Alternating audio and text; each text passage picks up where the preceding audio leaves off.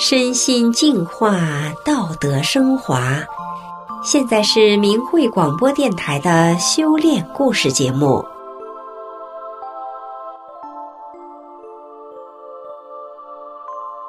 听众朋友好，我是雪莉。今天和大家分享的故事是：我把员工当亲人。故事的主人公家住黑龙江。是个体饭店的老板娘，经营三层楼的饭店，全市餐饮业排第一。她把所有员工当作亲人对待，员工都亲切地称她为“老娘”。让我们一起来听听她的故事。我今年五十九岁，修炼法轮大法二十年来，无病一身轻，皮肤白里透红，光滑细腻。没有皱纹，第一次见到我的人都以为我才四十多岁。我扛五十斤大米，一口气上三楼，脸不变色，气不喘，这一切都是大法的恩赐。我原来身体不好，三十多岁就经常病休，后来提前办了病退。一九九八年修炼法轮大法后，所有的疾病都好了，我就开了一个饭店。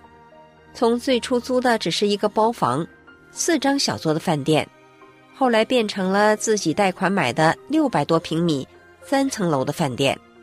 在经营饭店的过程中，我严格按照大法真善忍法理要求自己，所以无论从菜品的质量、饭店的卫生，还是服务员的素质，都在全市餐饮业排第一。来我家吃饭的，如果不提前预约，几乎没有座位。我每天早晨都亲自给服务员开晨会做培训，小到玻璃杯怎么才能擦得透亮干净，没有手印；大到言传身教，按照真善忍做好人。所有员工都明白法轮大法真相，我也把所有的员工当做亲人对待。饭店的服务员都管我叫老娘。有个男孩十七岁。又瘦又小，家在外地农村，父亲去世后，母亲带他改嫁到当地，我收留了他，并在生活上照顾他，不但给他提供生活用品，还给他买衣服，尽量不让他花自己的工资，让他攒下钱拿回家给生病的妈妈看病。有一天午饭后，我看见他捂着肚子，表情很痛苦，就问他怎么了。他说：“老娘，我肚子疼。”我见他前胸鼓起一个大包，像扣着的碗，骨头突出，就问他胸疼不？他说不疼，指着胃部说：“肚子疼，吃不下饭，几乎每天都疼。”我根据生活经验判断，他家生活困难，造成营养不良、脾胃不和，胸部鼓包是严重缺钙。我心想。十七岁正是青春期长身体的关键期，这个身体将来咋办呢？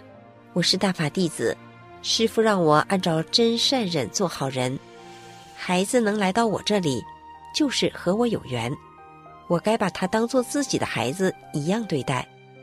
于是我拿钱上药店给他买了两大包药，回来后每天叮嘱他按时吃药，两大包药吃完后。胃不疼了，前胸骨头也基本长平了。一年后，他身高长到一米七八，原来体重八十多斤，现在增加到一百六十多斤。我发现他身上生虱子了，就每月给他买早票洗澡，还给他洗衣服。在修炼大法之前，我是绝对做不到的。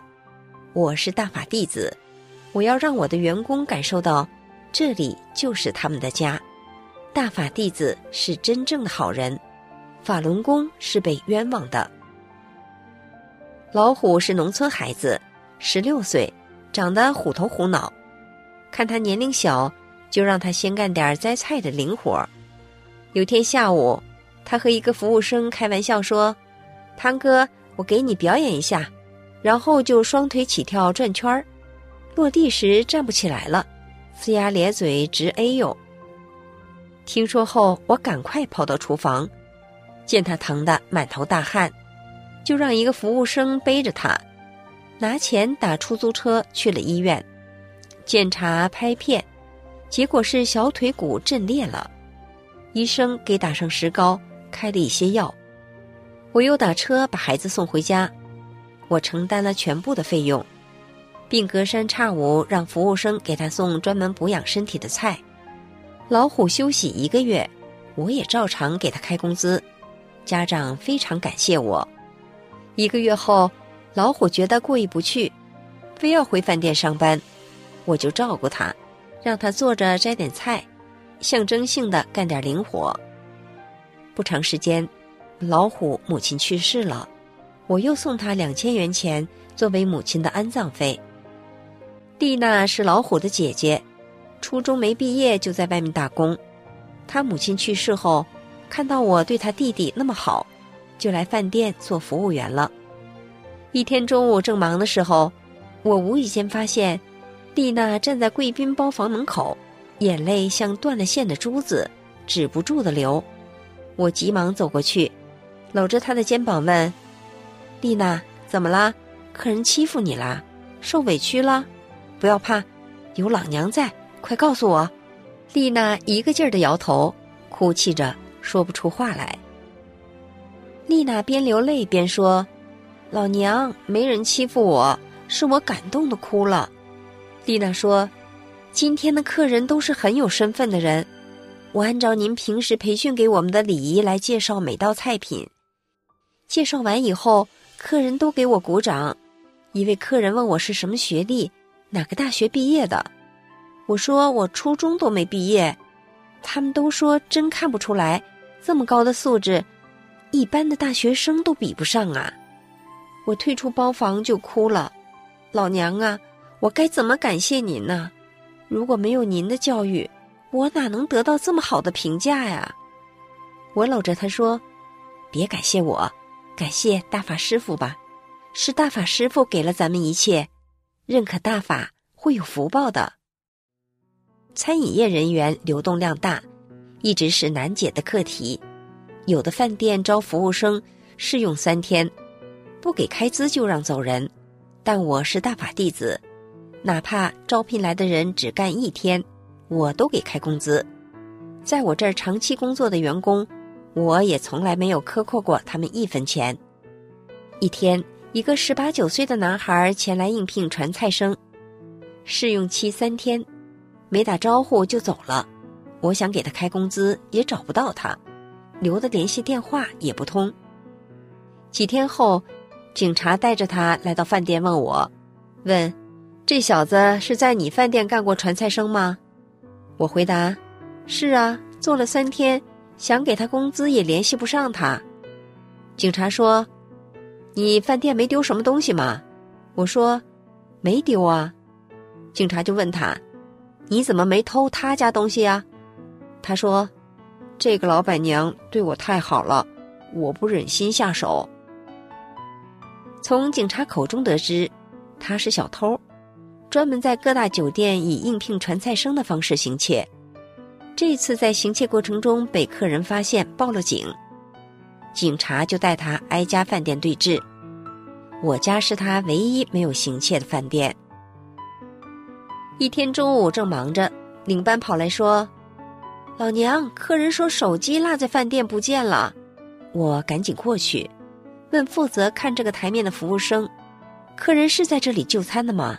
你看没看到客人落下的手机呀？”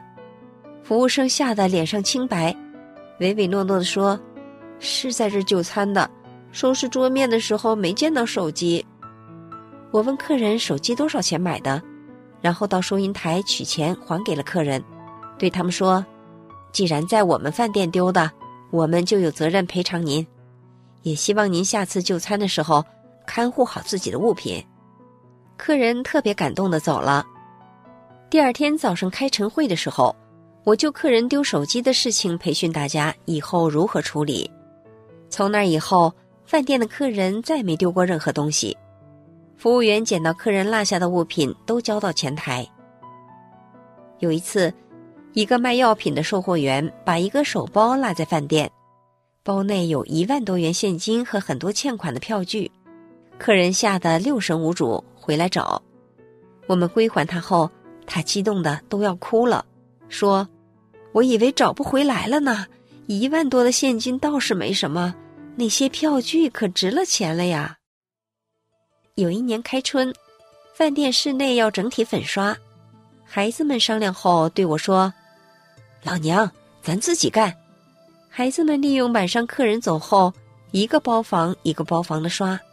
大家高高兴兴，像过年一样开心，抢着多干。仅用三天的时间，没耽误营业，把饭店粉刷的焕然一新。孩子们把饭店当做自己的家，不怕苦不怕累。我把孩子们当亲人，视如己出。孩子们的住处、生活费用、洗澡票都是免费的。饭店还有医药箱，是凡小小年纪出来工作的。都是家里很困难的，我从不让孩子们乱花钱，规定每个人每月三十元零花钱，其余的工资必须存起来。到年底的时候，每个人都能给父母带回去一笔钱，家长也都非常高兴。每到过年放假回来上班的时候，没有一个迟到的，都像小燕子一样往回飞。回来进屋就高兴地往厨房跑，边跑边喊。老娘，我回来了。孩子们知道，我一定在厨房亲自给他们做饭，迎接他们回来。二零零五年，我给世人讲法轮功真相，被警察绑架。他们想敲诈一笔钱，冲进饭店，撬开办公室的门，把屋里的东西翻得一片狼藉。孩子们都吓坏了，警察还百般刁难我的家人。家人共被勒索了将近十万元钱，我被非法拘禁在看守所两个多月后放回家，酒店的营业额一落千丈，无奈之下把房子卖了，一个好端端的酒店破产了。我只是亿万法轮功修炼者中的普普通通的一员，写出我的工作中按照真善忍做好人的片段，感谢大法师父的教诲。和慈悲救度，听众朋友，今天的节目就到这里了。我是雪莉，感谢您的收听，我们下次节目再见。